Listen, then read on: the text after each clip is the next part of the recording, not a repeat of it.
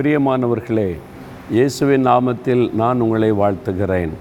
தேவ மனிதர் machinery Sagan பால்க் அவருடைய வாழ்க்கையை நம்ம தொடர்ச்சியாக பார்த்து கொண்டு வரோம்ல அவர் கட்டின ஒரு அழகான ஒரு ஆலயம் இங்கே இருக்கிறது. இப்போமோ முந்நூறு வருஷத்துக்கு முன்னாலே கட்டப்பட்ட ஒரு அருமையான அற்புதமான ஒரு ஆலயம் இங்கே இருக்கிறது.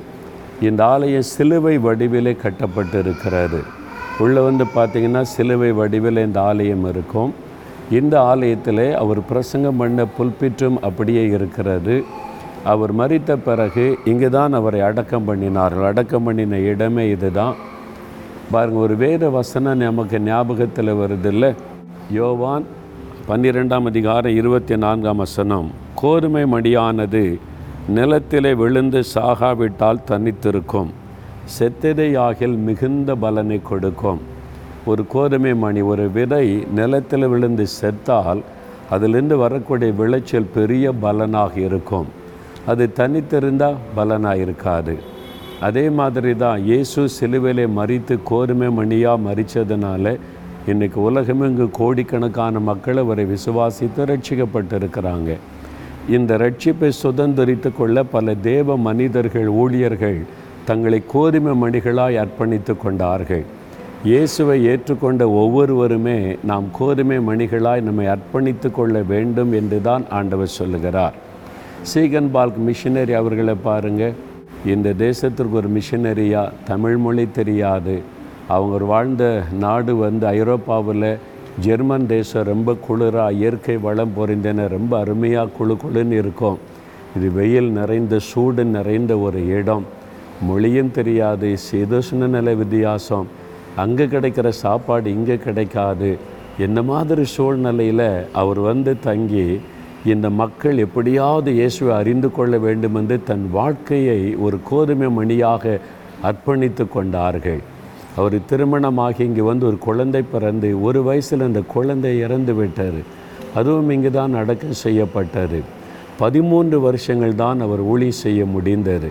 சின்ன வயதில் இளம் வயதில் அவர் மறித்து விட்டார். என்னால் சீதோஷண நிலை பல பாதிப்புகள். ஆனால் அந்த பதிமூன்று வருஷத்துக்குள்ளே எத்தனை காரியத்தை அவர் செய்து முடித்திருக்கிறார் பாருங்கள் ஏன்? இயேசுன் மேலே உள்ள அன்பும் ஆத்துமாக்கள் மேல் அவருக்கு இருந்த ஒரு பாரமும். ஒவ்வொரு கிறிஸ்தவர்களும் இயேசுவை அறிந்த தெய்வ பிள்ளைகளும் இதை மனதிலே பதித்து கொள்ள வேண்டும். ஒரு அந்நிய தேசத்திலிருந்து நம் தேசத்துக்காக இவ்வளோ தியாகத்தோடு ஒரு மனிதர் வந்து தன்னை அர்ப்பணித்து கொண்டிருந்தால் நம்முடைய இந்திய மக்கள் நூற்றி நாற்பது கோடி மக்கள் நம்முடைய ஜனம் நம்முடைய தேச மக்கள் இந்த மக்களுக்காக நாம் என்ன செய்கிறோம்?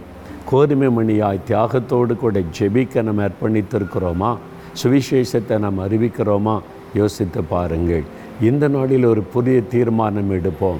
இந்த இடத்துல சில வருஷத்துக்கு முன்னால் நான் முதல் முதல் பார்க்க வந்தபோது இந்த இடத்தையெல்லாம் பார்த்துவிட்டு இந்த ஆல்டரில் நான் கொஞ்ச நேரம் ஜெபம் பண்ணி விட்டு வருகிறேன்னு சொல்லி இந்த இடத்துல நான் முழங்கால் படியிட்டேன்.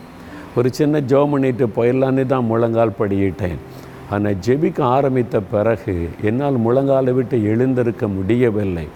பல நிமிட நேரம் தேவ பிரசன்னம் சூழ்ந்து கொண்டார் இந்த இடத்துல இந்த தேவ மனிதருடைய தியாகம் ஜெபம் அவர் ஆண்டோருக்காக செய்த ஊழியம் அதனுடைய பிரசன்னம் அந்த தேவ பிரசன்னத்தை உணர முடிந்தது.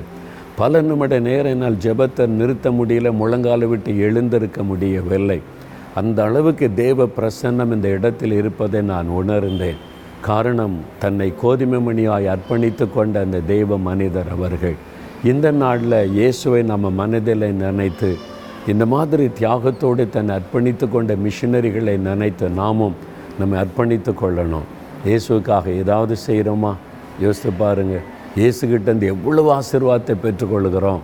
பேசுகிறார் ஆறுதல் படுத்துகிறார் ஆசிர்வதிக்கிறார் சுகம் கொடுக்கிறார் வழி திறக்கிறார். அவருக்காக என்ன செய்தோன்னு யோசித்து பாருங்களேன். அவருக்காக செய்வது என்பது என்ன?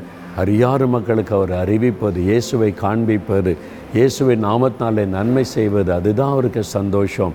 அன்றுவரை நானே செய்வேன் என்று அர்ப்பணித்து கொள்ளுவோமா? தகப்பனே கோதுமைமணியாய் தன் அர்ப்பணித்து கொண்ட இந்த மிஷினரி அவர்களுக்காக நாங்கள் தேவனை துதிக்கிறோம். எங்கள் தேசத்தின் மக்கள் மேலே வைத்த அன்பின் நிமித்தமாய் ஒரு கோரிமை மணியாய் எங்கள் நாட்டிலே வந்து விதைக்கப்பட்டிருக்கிற ஸ்ரீகன் பால்க் மிஷினரிக்காக நாங்கள் உண்மை துடிக்கிறோப்பா நாங்களும் எங்கள் தேசத்து மக்களுக்காக ஏதாவது செய்யணும் இயேசுவை அறிவிக்கணும் இயேசுவை நாங்கள் காண்பிக்கணும் இந்த சுவிசேஷத்தை எல்லா மக்களுக்கும் நாங்கள் அறிவிக்க எங்களை அர்ப்பணித்து கொள்ளுகிறோம். எங்களையும் ஏற்றுக்கொள்ளும் என்னையும் பயன்படுத்தும் என்னை கொண்டும் ஏதாவது என் தேசத்தின் மக்களுக்கு செய்ய என் அர்ப்பணிக்கிறேன். இயேசுவின் நாமத்தில் ஜெபிக்கிறோம் பிதாவே. ஆமேன் ஆமேன்.